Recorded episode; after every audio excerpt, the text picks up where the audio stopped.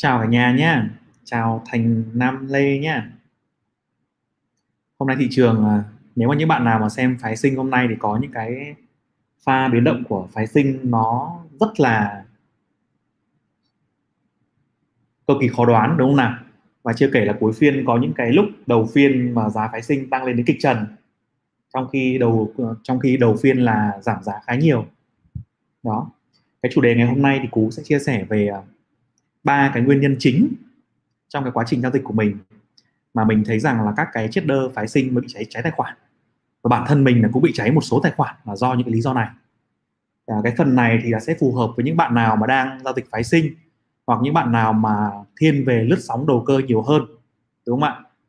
À, có thể các bạn đã từng uh, giao dịch à, forex hay là các bạn từng giao dịch vàng hoặc là crypto vân vân thế nhưng mà nếu mà các bạn đã từng giao dịch những cái loại à, tài sản mang tính chất đầu cơ cao rồi có đòn bẩy cao thì các bạn cũng sẽ nhìn thấy là nhiều cái điểm chung ở đây nhé các bạn sẽ có nhìn thấy nhiều cái điểm chung là nếu các bạn làm cái nguyên nhân này thì khả năng chúng ta sẽ bị mất tiền và cháy tài khoản rất là cao. Và chính cú cũng đã tự, từng bị gặp như vậy. À, cái nguyên nhân đầu tiên của cái phần của cái việc mà các cái nhà đầu cơ đặc biệt là những trader phái sinh bị cháy tài khoản đấy mà các bạn nhất là những bạn trẻ những bạn mới vào những bạn mới giao dịch ấy, cái nguyên nhân đầu tiên và phổ biến nhất là nguyên nhân là các bạn tất tay ngay giao dịch đầu tiên. Tất tay ngay giao dịch đầu tiên tức là như nào ạ? Nếu mà chúng ta chúng ta đã biết rồi cái cuộc chơi phái sinh là một cuộc chơi mà chúng ta không thể chắc chắn được 100% đúng không nào? Chúng ta chỉ có thể là đúng được 60% là đã rất là ok rồi. Còn nếu mà tỷ lệ đúng cao hơn là 70% thì chúng ta chỉ cần quản lý vốn tốt chúng ta sẽ có một tỷ lệ sinh lời tuyệt vời à, và để mà tìm ra được cái tỷ lệ đúng 60 70 phần trăm đấy thì thường là chúng ta có thể vào lệnh khoảng chừng hai ba lần gì đó. Tức là chúng ta phải đánh thử chúng ta phải kiểm tra chúng ta test. Và nếu mà xu hướng đúng theo xu theo như những gì mà chúng ta phán đoán thì chúng ta có thể là vào lệnh thêm ở những nhịp sau đúng không? À, thế nhưng mà nhiều bạn thì không như như vậy. Nhiều bạn thì có một vài lý do là có thể là họ cảm thấy quá tự tin nên là ngay lệnh đầu tiên họ tất tay rồi. Ngay lệnh đầu tiên đã full margin rồi hoặc là vì một cái lý do nào đó một cái à, uh, kịch kịch bản nào đó bạn ấy đưa ra đang rất là đúng nên là bạn ấy full margin ngay trong lần đầu tiên. Và cuối cùng là không xử lý kịp khi mà thị trường họ quay nó nó quay chiều. Thì đây là một lý do rất phổ biến mà ngay những ngày đầu mình cũng chịu bị rất là nhiều. Hoặc là khi mình bị say sóng ấy mình say sóng tức là gì? À, nếu mà các bạn giao dịch phái sinh mà quá nhiều đúng không ạ? Các bạn mà giao dịch lướt liên tục thì sẽ đến một cái thời điểm các bạn cảm thấy như là mình bị, bị say sóng tức là mình bị giảm cái khả năng phán đoán hoặc là mình bị lỗ khoảng chừng 3 đến 4 cái giao dịch liên tiếp là mình sẽ bị giảm khả năng phán đoán. Và khi đấy các bạn cảm thấy các bạn như bị bị à, say đòn đấy say đòn say sóng bị mê mê đi ấy, thì khi đó các bạn sẽ rất có một cái tâm lý là gỡ. Và khi mà chúng ta gỡ rồi chúng ta sẽ full margin luôn. Full margin ngay khi chúng ta nhận thấy rằng là thị trường lên là mua full thị trường xuống là chúng ta bán full để chúng ta chúng ta gỡ lại. Và điều đó thì càng tạo ra một cái sai lầm tiếp theo và chúng ta lại càng nhanh nhanh cháy tài khoản.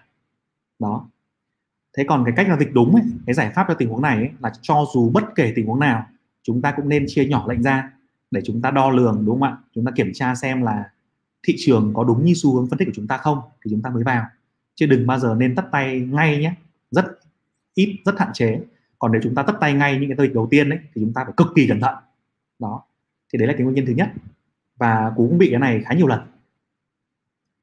À, cái nguyên nhân thứ hai nữa khiến các bạn trader phái sinh bị cháy tài khoản ấy là cái nguyên nhân là các bạn là tăng tỷ trọng khi đang lỗ. Tăng tỷ trọng khi đang lỗ là gì ạ? Tăng tỷ trọng khi đang lỗ tức là các bạn, ví dụ các bạn mua, các bạn mua lên. Thế nhưng mà thị trường nó lại không lên như ý mình, mà nó lại giảm xuống 5 10 điểm, hoặc thậm chí giảm xuống là hơn. Và chúng ta tin chắc rằng là không, thị trường mình đã phân tích kỹ như vậy rồi, đủ thứ nguyên nhân vĩ mô hỗ trợ rồi đồ thị kỹ thuật đẹp như thế, đúng không? Dòng cổ phiếu rất dắt như thế, các kiểu, chúng ta phân tích rất là chuẩn rồi thính và chắc chắn rằng nó sẽ lên lại. Ta chúng ta tin như thế đúng không ạ? Và chúng ta mua tiếp đã đã lỗ 10 điểm rồi lại mua tiếp một lần nữa ở dưới và mua full. Và các bạn cũng biết rồi đúng không? Thị trường chẳng có gì chắc cả. Chỉ có đúng một điều trên thị trường này nó chắc chắn ấy, là không có gì chắc chắn cả. Và thế là đến khi mà chúng ta full margin rồi chúng ta lại bồi thêm một cái lòng tin thứ hai chúng ta vào đó thì chúng ta cực kỳ khó cắt lỗ. Và khi đó thị trường bắt đầu nó rơi trong nhịp hai nó rơi một cách rất mạnh thì chúng ta gần như là không thể cắt lỗ kịp đấy. Thì cái việc mà tăng tỷ trọng khi đang lỗ cũng là một cái sai lầm chết người mà rất nhiều người mắc phải, mà cố nhắc phải, mắc phải rất nhiều. Rất nhiều. Và lý lý do thứ hai đó cũng là lý do chúng ta cháy tài khoản. Hoặc các bạn đang bán, các bạn đang bán xuống, thế nhưng mà thị trường bật tăng trở lại. Bật tăng lên khoảng 10 15 điểm gì đó. Chúng ta bảo, ôi, nhập nhịp bật tăng này là nhịp của con mèo dễ chết đây, của dead dead cắt bao đây. Không phải là nhịp tăng đúng. Và chúng ta lại tự tin chúng ta bán thêm một nhịp nữa lệch khoảng chừng 10 15 điểm. Và thế là double. Và chúng ta tính là thị trường chỉ lùi xuống 7 điểm nữa thôi là chúng ta hòa vốn và rớt thêm nữa chúng ta sẽ ăn đậm đúng không ạ? Thế nhưng mà cuộc đời ai biết được đến lúc nó bật lên khoảng chừng vài chục điểm nữa là chúng ta không còn đủ khả năng cắt lỗ nữa. Và khả năng là chúng ta sẽ bị lỗ rất đậm. Đấy. Thì cái lý, lý do thứ hai là chúng ta là tăng tỷ trọng khi đang lỗ là lý do rất quan trọng nhé. Cũng rất thường xuyên xảy ra. Cái lý do thứ ba là chúng ta mà khi hay bị cháy tài khoản ấy và chúng ta không chấp nhận rằng mình đã thua, không chấp nhận rằng mình đã sai. Mặc dù chúng ta, khi chúng ta vào thị trường, chúng ta thừa biết rằng đây là cuộc chơi về mặt đầu cơ, đúng không nào? Và cuộc chơi đầu cơ thì luôn luôn chúng ta phải chấp nhận rằng có một tỷ lệ rằng mình sai 40% mình sai. Vậy thì khi mà gặp giao gặp giao dịch mình sai ấy, tại sao chúng ta lại không chấp nhận nó? Đúng không ạ? Nhiều khi cái phân tích của chúng ta đúng quá, hoặc nhiều khi chúng ta đúng đến 3 tháng liên liên tiếp. Ngày xưa cú bị một trận là như này, là mình đánh 3 tháng liên tiếp đều thắng chắc là chỉ có 10% là thua thôi. Nhưng sau đó tức là mình thắng rất là nhiều và mình cảm thấy là mình không thể thua được. Thế nhưng mà chỉ có khoảng 3 ngày nó làm cho mình thua trắng mắt ra và nó làm cho mình tỉnh lại hoàn toàn luôn. Và mình thấy rằng là mình vẫn có thể thua như một người bình thường rất bình thường. Và khi mình thua nặng ấy, thua đau ấy, thì mình mình mới bắt đầu nhận ra rằng là mình à hóa ra mình cũng chả phải là vĩ nhân gì mình cũng chả phải là chết đơ ghê gớm gì sai nguyên tắc phát là chết. Đó. Thì việc rất là đơn giản thôi là nhận sai khi mình sai cảm thấy rằng là đến đến mức cắt lỗ rồi thì cắt đi. Đó đấy là nguyên tắc rất quan trọng của cái ông ờ, đầu cơ là như vậy. À, có rất nhiều cái mà lý do mà khiến cho các bạn không chịu nhận mình sai. Ví dụ các bạn đoán đúng xu hướng nhưng các bạn sai thời điểm. Giống như kiểu là đúng người mà sai thời điểm ấy thì mình đoán đúng xu hướng rồi nhưng mà mình vào sai thời điểm có thể mình mình vào sớm quá.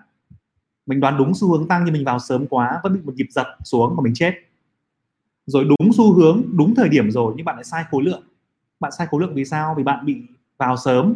Và đến khi mà nó nó bị gãy nhịp á, bạn lại cố tình bạn bồi thêm một phát nữa, giống như mua double ở trên ấy, là bạn cũng chết. Thế rồi đúng xu hướng, đúng thời điểm nhưng mà bạn lại tham cái sóng hồi. Tức là bạn đoán đoán giỏi quá cơ. Biết chắc là nó sẽ lên rồi nhưng mà lại tham rằng là có một cái nhịp giảm. Và nhiều khi lại bán bán cố. Bán cố để ăn năm 10 điểm rồi lại lên.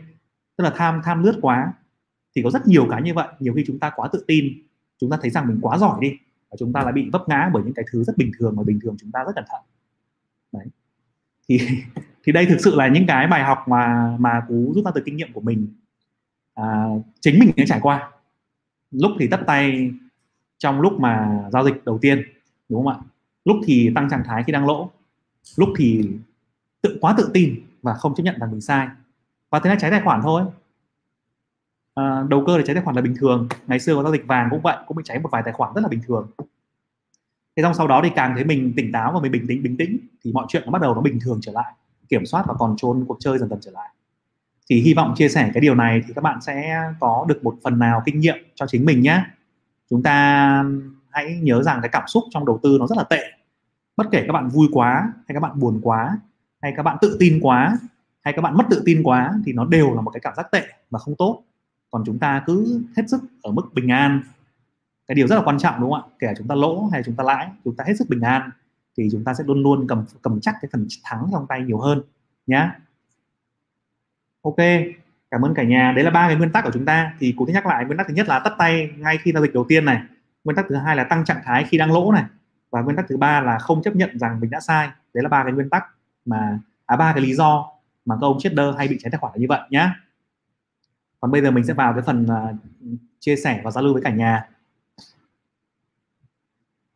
À, chào Thành Lam Nê chào Ngô Hoàng Minh. Thành Nguyễn hỏi là sao không có thông báo nhỉ anh ơi? Thành Nguyễn à, vào kênh của anh. Thành Nguyễn nhìn vào cái chỗ mà tên chỗ tên kênh ấy nó có cái nút à, hình cái cái chuông ấy nhá. Em bấm vào cái chuông đấy em bật cái chuông lên thì khi nào mà cú livestream thì sẽ có thông báo trên YouTube YouTube cho em.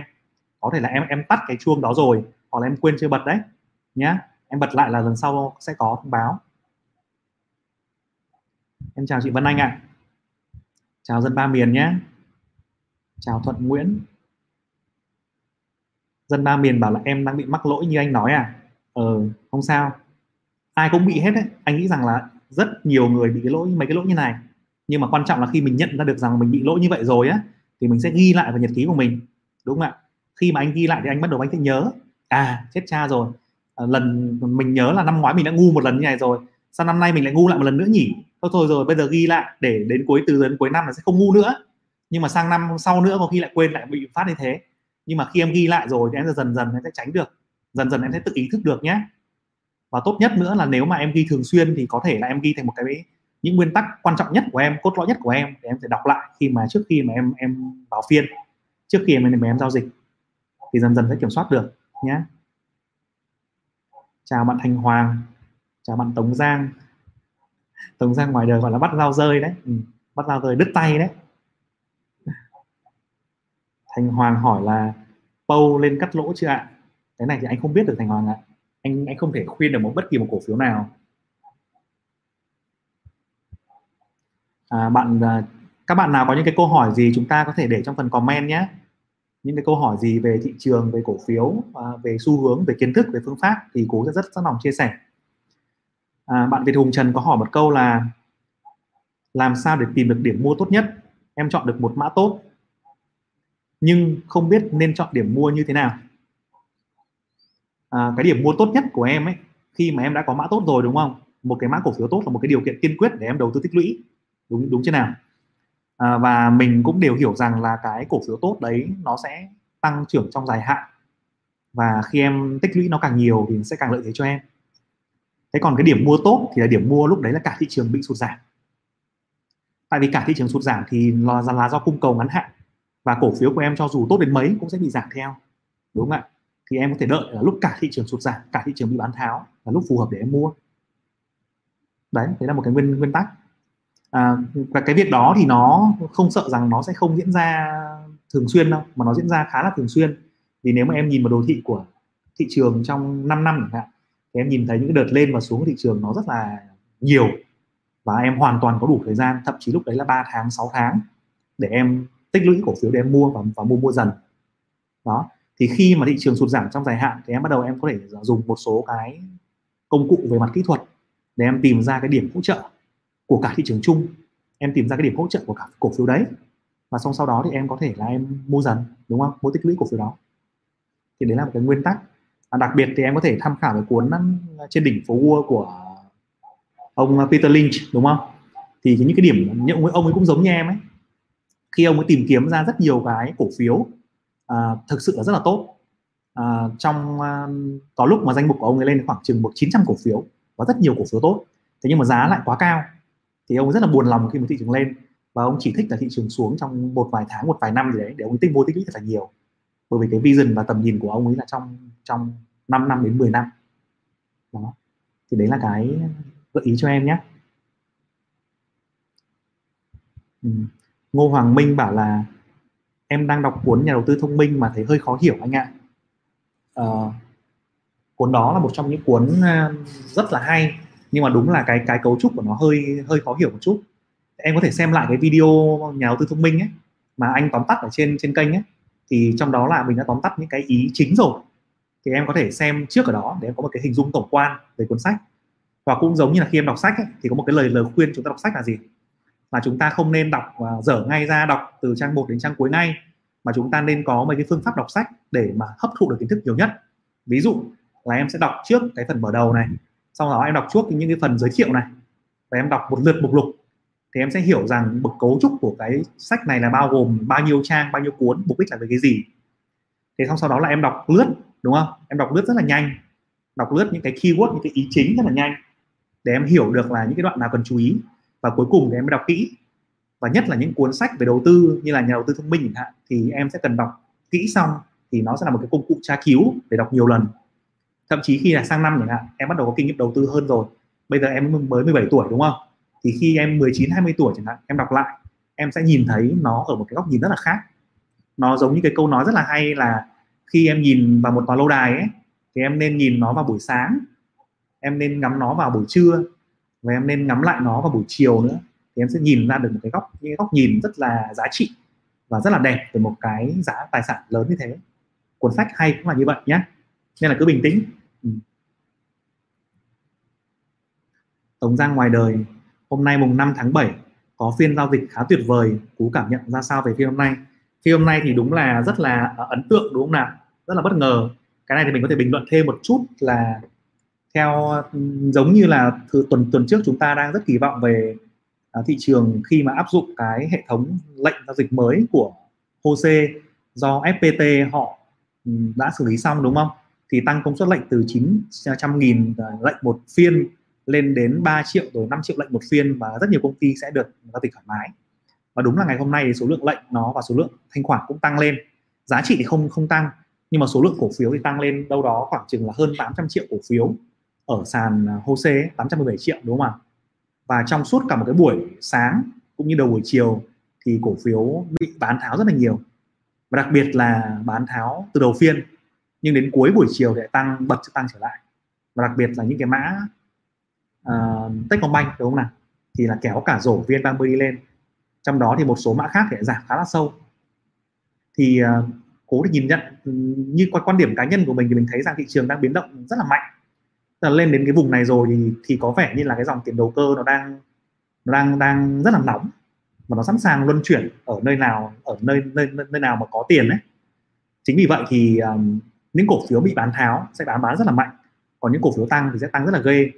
Thì chúng ta vẫn nên nếu mà chúng ta giao dịch thì mình nghĩ rằng vẫn là phù hợp để đầu cơ thôi. Chứ còn nếu mà đầu đầu tư dài hạn thì có lẽ là cũng nên cần cân nhắc thêm nhé. Thành Nam Lê hỏi là anh Cú cho em hỏi ví dụ mình đặt mức cắt lỗ là 7% vậy khi mình dùng margin thì có phải điều chỉnh lại mức cắt lỗ không anh? Và nên điều chỉnh như thế nào cho hợp lý? À, cái này thì là do em. Ờ, mức cắt lỗ này nó sẽ đến từ ờ, nó sẽ đến từ nhiều yếu yếu tố, đúng không nào? Một là từ cái ngưỡng ngưỡng chấp nhận lỗ của em là bao nhiêu phần, bao nhiêu tiền? Bao nhiêu phần trăm? Ví dụ ngưỡng triệu lỗ, em có 200 triệu em bỏ vào thị trường đi. Đúng ra là em đặt cắt lỗ là 7 phần trăm, tức là em có thể chịu lỗ tối đa là 14 triệu, đúng không? Nhưng mà vì bây giờ là công ty chứng khoán cấp margin cho em lên đến 400 triệu, thì em có thể là em mua gấp thép lên 200 triệu, em được một đến 400 triệu thì khi đó là 7 phần trăm của 45 triệu, nó là 28 triệu. Tức là nó làm nó là 14 phần trăm tiền thịt của em. 7 phần trăm của 400 triệu là 10 là 14 phần trăm của 25 triệu. Thì khi đó thì em phải thương, thông thường ấy, với cái quan điểm cá nhân của anh ấy và với anh đang thực hiện ấy, thì anh sẽ phải siết giảm ngay cái mức cắt lỗ trở lại.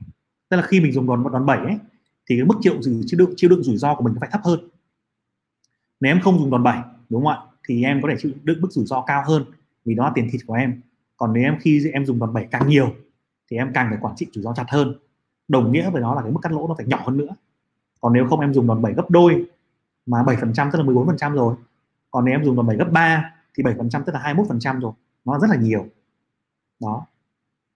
Thì cái kinh nghiệm cá nhân của anh là như vậy nhé. Em để tham khảo thêm. Thành Hoàng anh nhận định về HVN đi.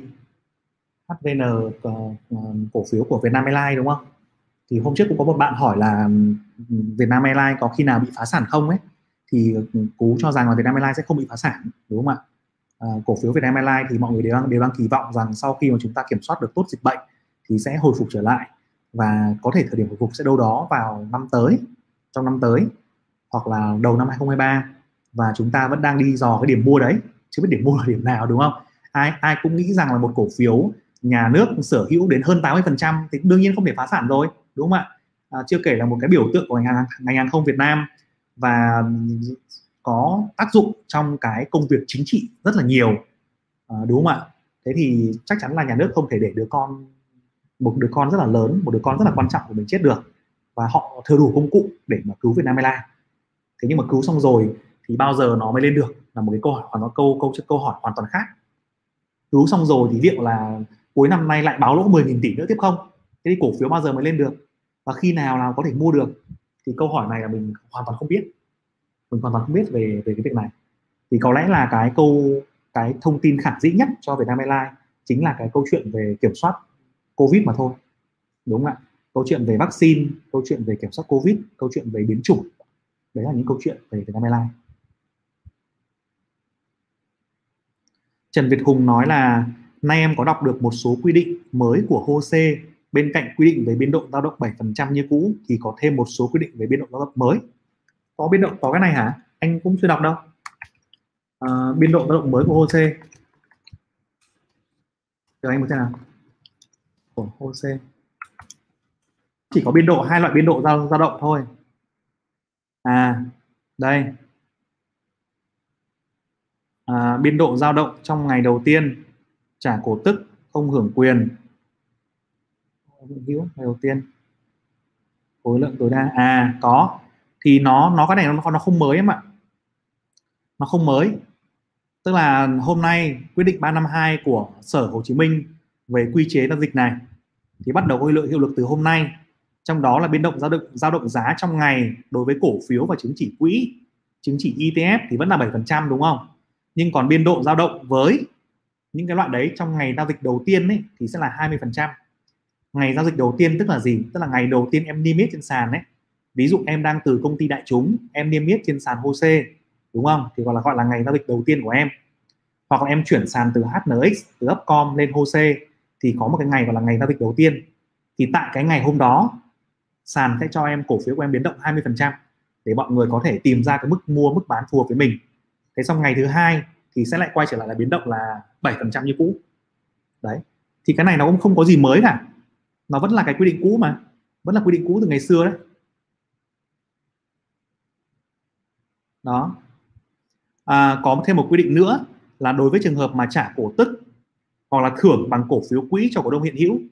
Cổ phiếu quỹ tức là gì? Cổ phiếu quỹ là trong trường hợp mà doanh nghiệp đó họ thừa tiền đúng không? Họ có đang có rất nhiều dư dư tiền và họ chưa biết dùng cái tiền đó kinh doanh và cái gì hiệu quả ngay nhưng mà họ thấy rằng là mua cổ phiếu lại trên thị trường ấy có thể làm cho lợi nhuận của trên mỗi làm cho EPS trên mỗi cổ phiếu tăng lên và làm cho cái cầu của cổ phiếu tăng lên và khiến cho cổ đông được hưởng lợi thì họ mua cổ phiếu về và dùng cổ phiếu đó làm cổ phiếu quỹ thế xong làm cổ phiếu quỹ rồi thì thấy một thời gian sau cổ phiếu tăng trở lại thì họ có thể chia cổ phiếu đấy một là chia cho cổ đông hiện hữu hai là thưởng cổ phiếu quỹ cho cổ đông hiện hữu thì cái ngày hôm đó là tự nhiên trên sàn đang có ờ, uh, 100 triệu cổ phiếu đi thì họ đang có 10 triệu cổ phiếu quỹ họ chia ra thì thị trường tổng cái lượng cổ phiếu trên thị trường sẽ là 110 triệu cổ phiếu đúng không nào?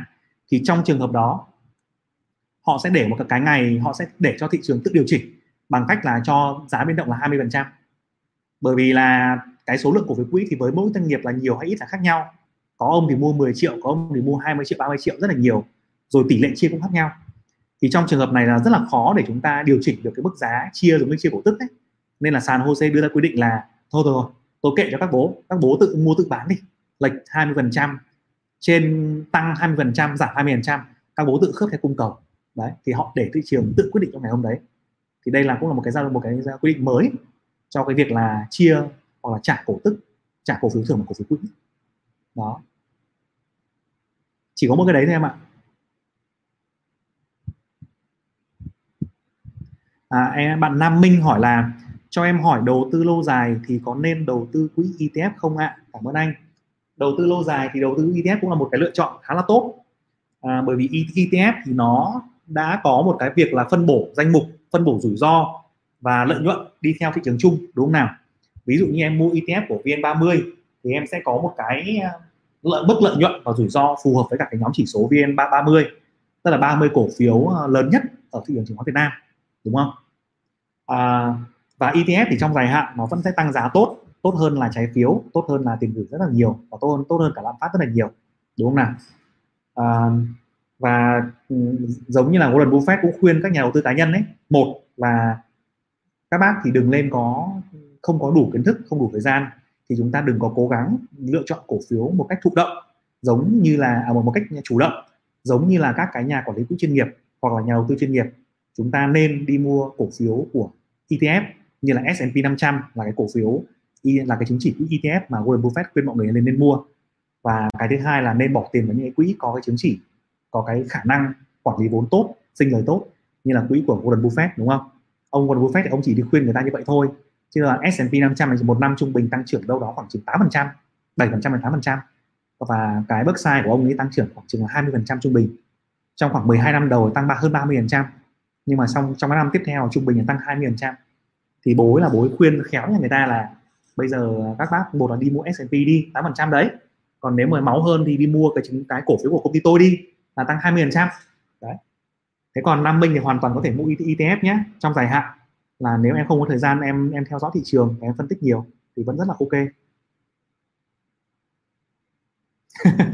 Bạn NTL Vlog, cổ phiếu chỉ dao động 7% một phiên tại sàn sao nhiều người mất trắng vậy ạ? À? ừ à, nó sẽ có những cái phiên điều chỉnh hoặc là những phiên giảm rất là sâu đúng không ạ? À, trong đó thì thị trường nó gọi là trắng bên mua trong mấy phiên liền. Trắng bên mua tức là họ giảm sàn và không có ai mua. Thì những cái phiên như vậy là những phiên rất là ác mộng với nhà đầu tư. Và chỉ cần trải qua vài phiên như vậy thì chúng ta sẽ mất rất nhiều tài sản. Ba phiên mà giảm sàn liên tiếp thì mất đó là đâu đó là hơn 20 phần trăm rồi và những, nhất là những người mà mua cổ phiếu rác ấy, cổ phiếu penny ấy, thì em đã biết trên trên sàn có rất nhiều cổ phiếu từ 20.000 đồng mà tăng lên 200.000 nhưng cũng có rất nhiều cổ phiếu mà tại từ 200.000 100.000 xong giảm về có mấy nghìn thôi. Và cứ ở đấy mãi. Xong rồi có rất nhiều cổ phiếu dơm rác, giảm từ 20 30 nghìn về 1 nghìn đồng, hoặc thậm chí là mấy trăm đồng. Và hủy niêm yết. Thì chúng ta mua phải những loại như vậy, chúng ta mất trắng rồi, đúng không? Đấy là chúng ta dùng tiền thịt đấy, dùng tiền không vay đấy còn nếu mà chúng ta mà dùng tiền vay nữa thì còn nhanh, thì nhanh lắm.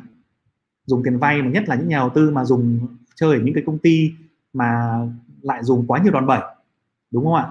Dùng đòn bẩy đến 46 hoặc là 37 thì chỉ cần thị trường rơi khoảng 3 40 phần trăm mà chúng ta mất trắng rồi. Thì có rất nhiều lý do khiến chúng ta mất trắng. Một là do mua phải cổ phiếu giáp. Hai là chúng ta dùng đòn bẩy quá nhiều. Đấy. Ok à, bạn Chris do Future hỏi là anh Cú cho em hỏi là mình bán cổ phiếu trong ngày giao dịch không hưởng quyền thì còn được nhận cổ tức không anh? Hay phải bán sau ngày đăng ký cuối cùng? Cảm ơn anh. À đúng rồi.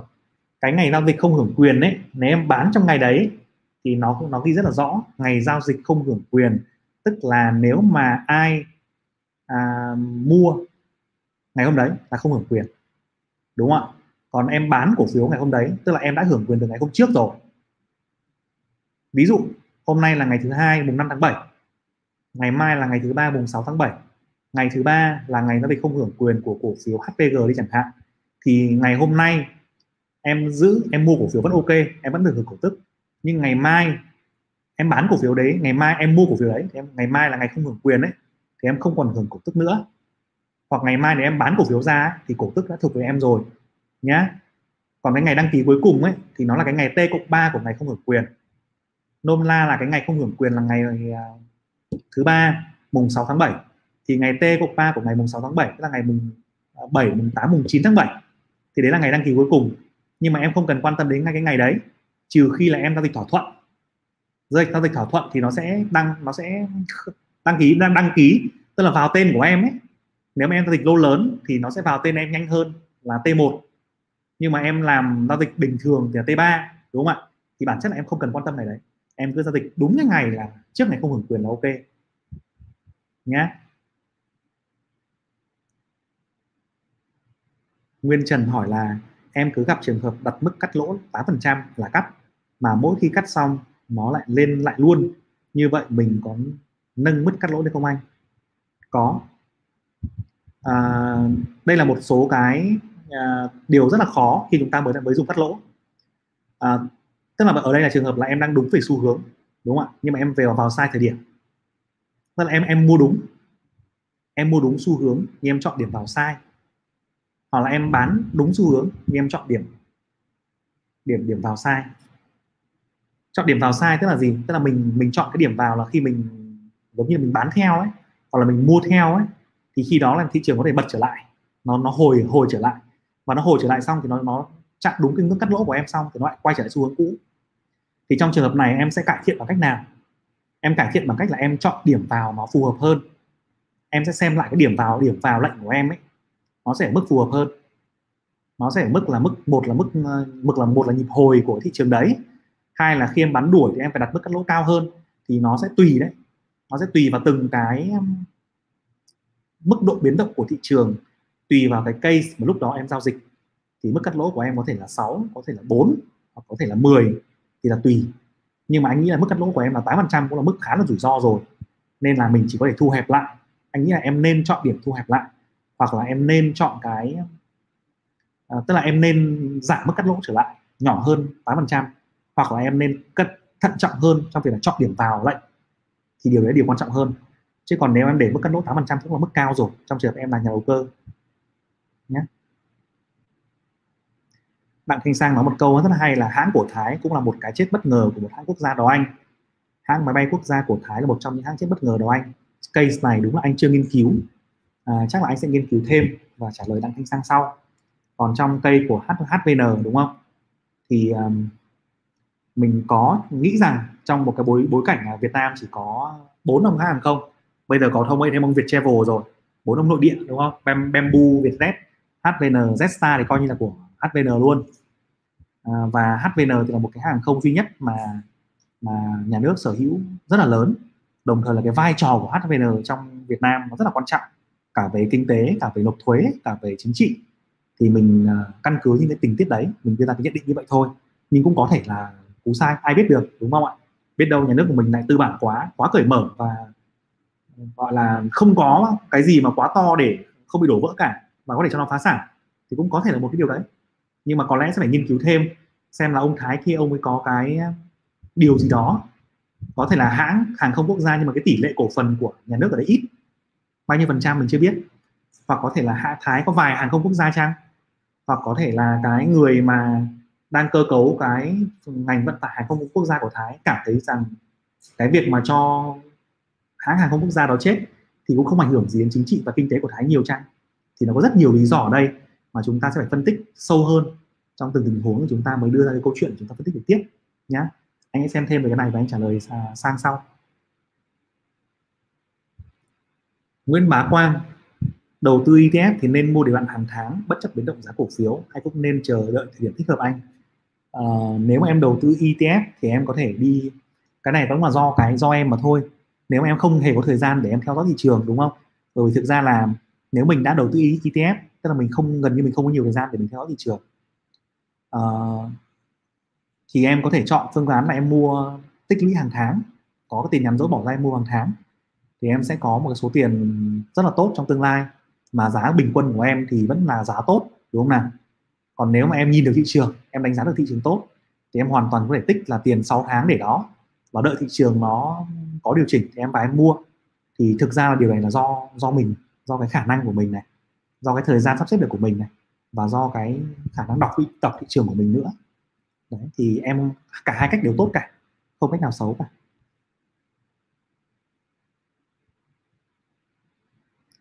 À, phạm hữu cường hỏi một câu rất là hay là anh ơi nếu bây giờ em làm trader chuyên nghiệp cứ cho là tỷ lệ lãi trên năm khá thì nếu bắt đầu với số vốn nhỏ thì khá là khó để đáp ứng chi phí sống ấy.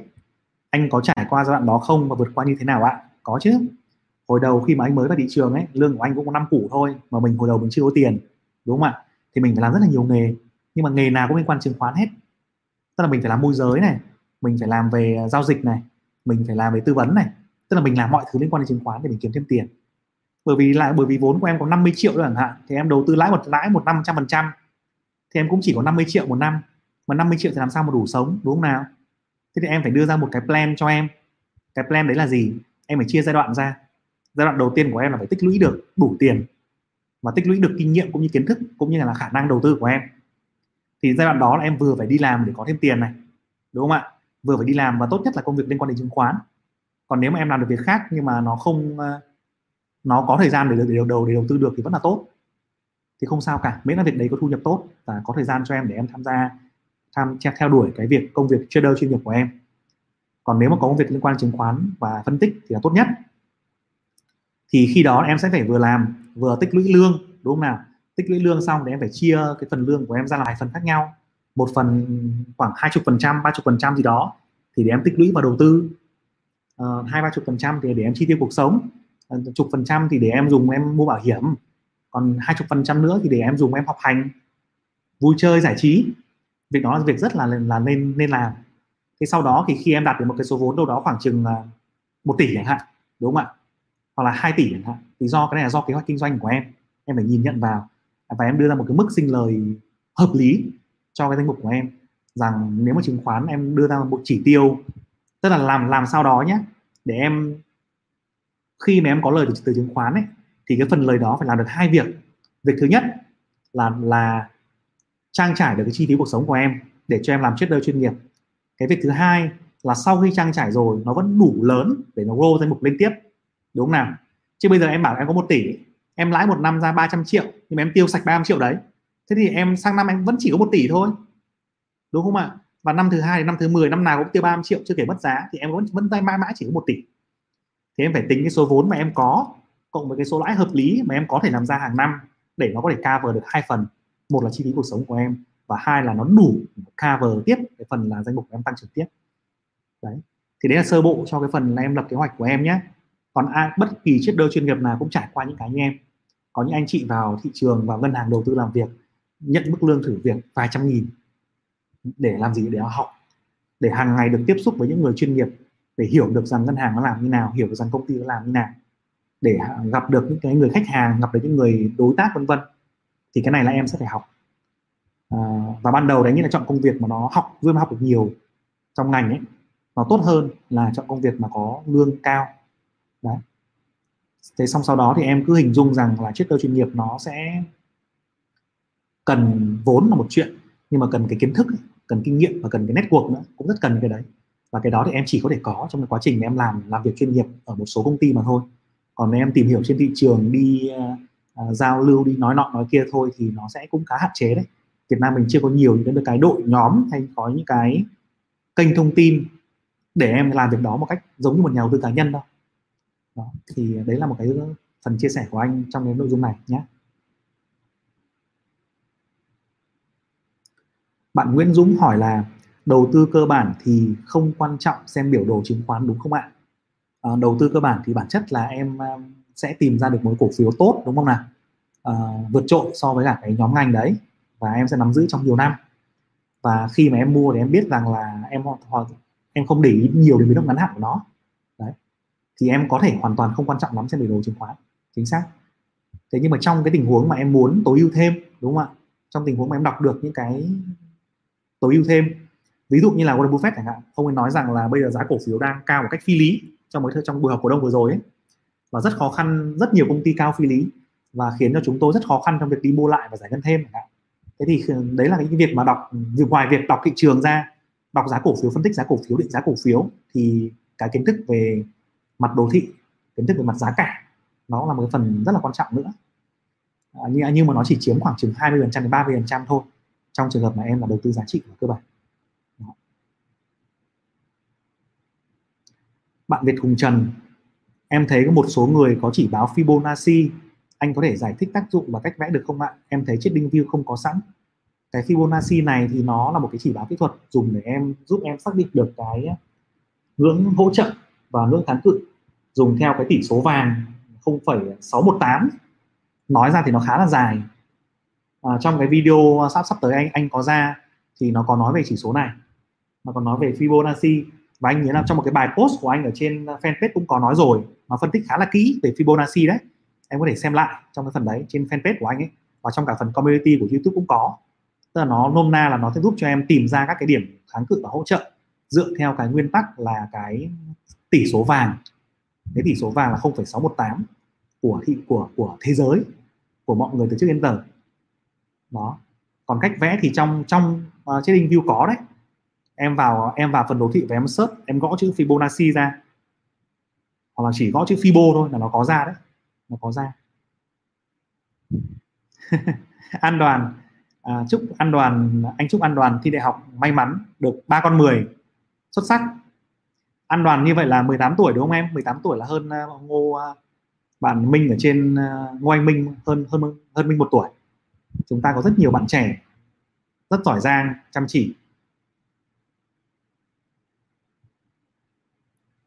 À, bạn Hương Giang Nguyễn hỏi là em chào anh Cú anh cho em hỏi là nếu đầu tư dài hạn thì quan tâm về nhóm ngành hay doanh nghiệp ạ?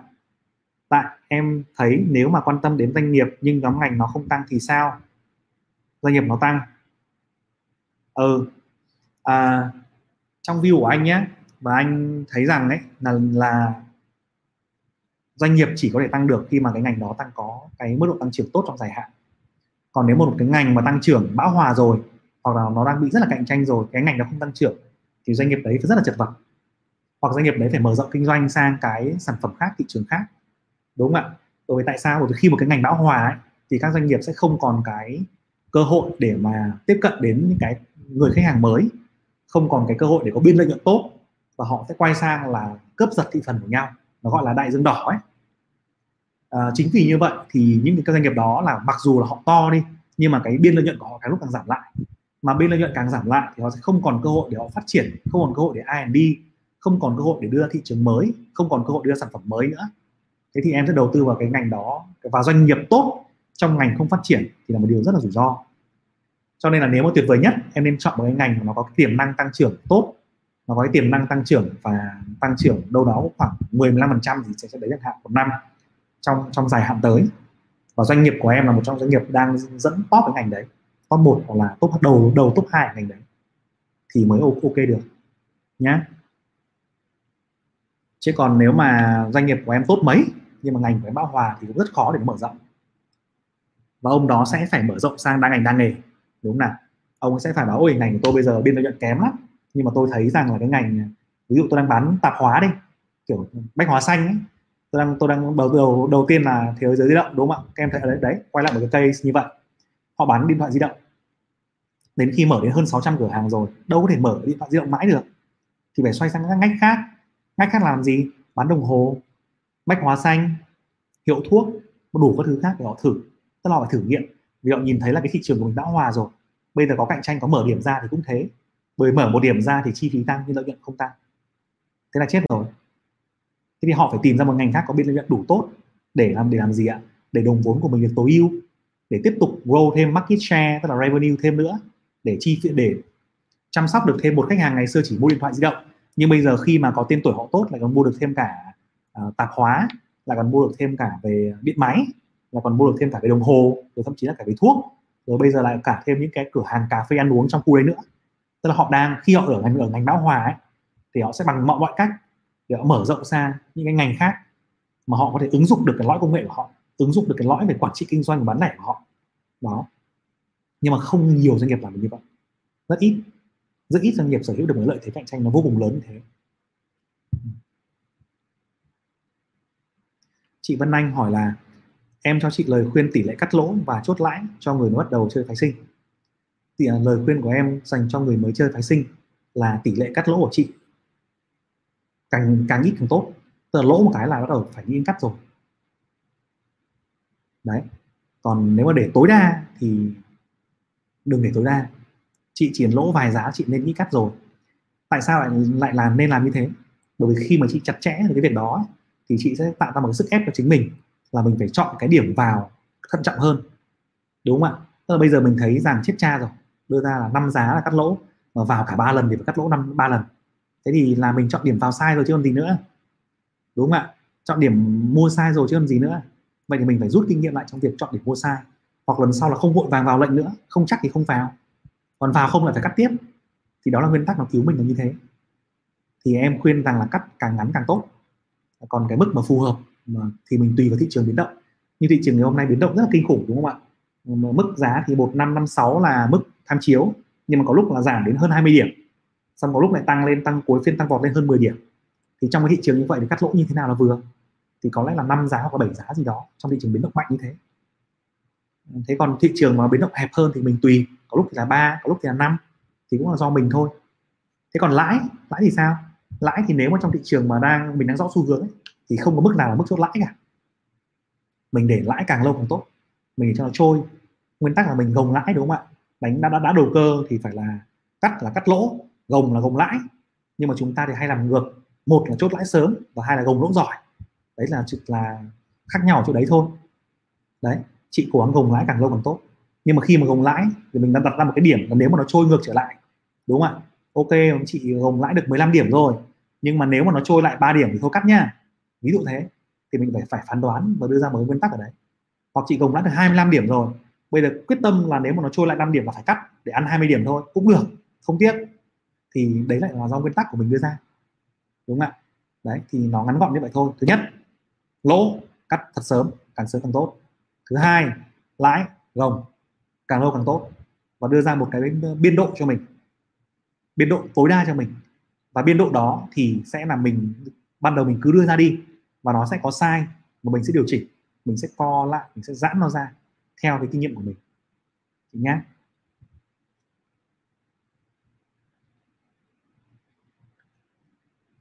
bạn uh, Lagercast còn trẻ hơn nữa 16 tuổi 9 tháng.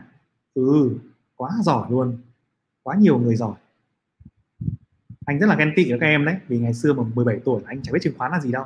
Anh phải à, 20 22 tuổi mới lọ bọ đi học chứng khoán xong bắt đầu mới chơi bây giờ 17 18 tuổi là có chứng khoán bao thông tin để đọc rồi sướng thế sau này chắc là rất là giỏi đấy bạn Long Hoàng hỏi là anh Cú cho em hỏi với là tại sao có một vài cổ phiếu penny tăng trưởng đến vài trăm phần trăm mà các chỉ số như ROA, ROE, ROS và lợi nhuận đều âm là sao ạ? Úi rồi ôi đấy là câu hỏi mà anh rất là đau đầu đúng không ạ? Tại sao rất nhiều cổ phiếu tăng đến hàng lần, vài lần, tăng đến vài lần rồi mà chỉ số thì lại âm? ROA, ROE, ROS tức là ờ, ROA tức là return on assets tức là lợi nhuận trên tổng tài sản đúng không nào? ROE tức là return on equity tức là lợi nhuận trên vốn chủ sở hữu còn ROS là return on on on sale à đúng không ạ thì đều âm tức là chứng tỏ là lợi nhuận đang âm đang lỗ tuét xác và công ty lỗ tuét xác thế mà tăng trưởng vài trăm tăng trưởng tăng vài giá vài lần thì có hai lý do ở đây, đúng không ạ? Một là trường hợp tốt là các nhà đầu tư đang nhìn thấy rằng công ty đấy đang có một cái nguy, một cái cơ may để phục hồi trở lại, để thắng lợi trở lại. Ví dụ như là lợi nhuận sắp sửa trong năm sau sẽ tăng vọt vì họ có dự án mới, hoặc là doanh thu sẽ tăng vọt, hoặc là họ sẽ sát nhập với một công ty nào đó, tức là có một cái thương vụ gì đó lớn để đời, một cái bước ngoặt nào đó khiến cho công ty sẽ phục hồi trở lại để cứu cứu nguy, đúng không ạ? Đấy là lý do thứ nhất lý do thứ hai là chỉ thuần túy là do đầu cơ. Tức là khi mà thị trường đầu cơ quá hoặc cổ phiếu đấy, cổ phiếu đấy họ nằm yên lâu quá thì các lãnh đạo họ cũng phải nghĩ mưu để mà cho mọi thứ đi lên chứ đúng không? Uh, họ phải đẩy giá lên bằng cách nào đó để kiếm tiền. Vì thị trường đang đang rất là thuận lợi cho cái việc là đầu cơ như vậy. Thì có thể là do đầu cơ đầu cơ làm giá mà thôi. Đó. Hoặc là ví dụ như một số trường hợp chẳng hạn các em có thể thấy một số cái mã cổ phiếu ở bên upcom ấy mà bị giao dịch hạn chế tức là giá cổ phiếu chỉ có vài trăm đồng thôi. Vì công ty lỗ sặc cạch chả còn một cái gì cả, còn mỗi cái vỏ. Nhưng mà giá cổ phiếu tăng trần liên tiếp.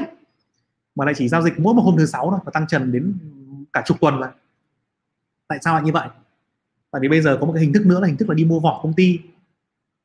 Đi mua vỏ công ty là gì ạ? Tức là giống như là chị Văn Anh ở trên ấy ví dụ thế, chị Văn Anh, nhà chị Văn Anh có khoảng chừng 10.000 tỷ bất động sản. Hoặc là nhà máy xi măng, hoặc là những cái tài sản kém thanh khoản chị Văn Anh bảo ơi chứng khoán đợt này giá cổ phiếu tăng tốt thế nhỉ? Chị muốn niêm yết tí lên sàn. Thế nhưng mà khi mà đi ờ, hỏi hồ sơ thủ tục niêm yết ấy thì ờ, thông, thông tin báo về là chị ơi bây giờ muốn niêm yết thì hồ sơ phải làm sạch. Báo cáo báo cày làm rất là lâu rồi kiểm toán kiểm tiết tốn kém. Nhiều khi chị phải bỏ ra 50 tỷ ấy, mà chưa chắc anh yết được thời gian lâu nữa. Thế là có một thằng cu em là bạn ờ, bạn bạn Long Hoàng Hiến Mưu là chị ơi chị đi mua cái con này trên sàn bây giờ tả cả công ty giá của nó có 15 tỷ thôi là mua được hơn 50 phần trăm rồi. Vì giá cổ phiếu về nó giảm về có 2.000 thôi. Thế chị Văn Anh ok mua luôn. Thế là bắt đầu đi mua cổ phiếu đấy giá từ 2.000 lên 4.000 5.000 thì là coi như là mình thâu tóm công ty. Thâu tóm xong thì mình tuồn tài sản của mình vào. Mình bơm tài sản toàn tài sản kẹp tài sản kém thanh khoản vào và nhân cổ phiếu lên. Thì từ đó là mình có một cái công ty trên sàn rất là ngon lành mà tiền thì bỏ ra ít. Rồi là uh, cổ phiếu thì có sẵn cổ đông thì có sẵn game thì lại có luôn đấy là cách mà rất nhiều công ty lớn tư nhân ở lớn ở dưới họ đang mua sát công ty con lên sàn để họ bơm tài sản vào thì đấy có thể là cái lý do thứ ba nữa em nhé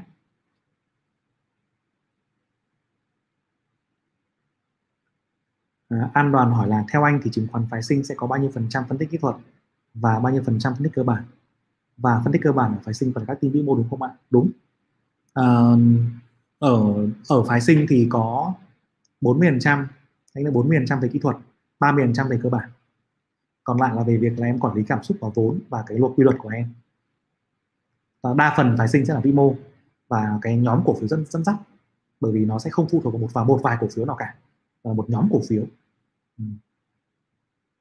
chào Xuân Nguyễn Xuân Hữu nhé ừ. chị Vân Anh bảo bây giờ có anh Cú nên em bé em trẻ sướng quá hỏi gì cũng được. Dạ. Em cảm ơn cả nhà. Ok.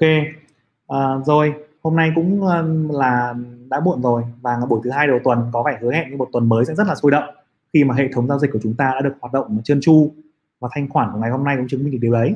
Thì à, cú xin chúc cả nhà chúng ta một cái tuần giao dịch thắng lợi thuận lợi và nhiều may mắn nhé. Còn bây giờ chúng ta nên nghỉ ngơi chuẩn bị đi ngủ sớm. Chúc mọi người một buổi tối ấm áp và vui vẻ. Cảm ơn cả nhà.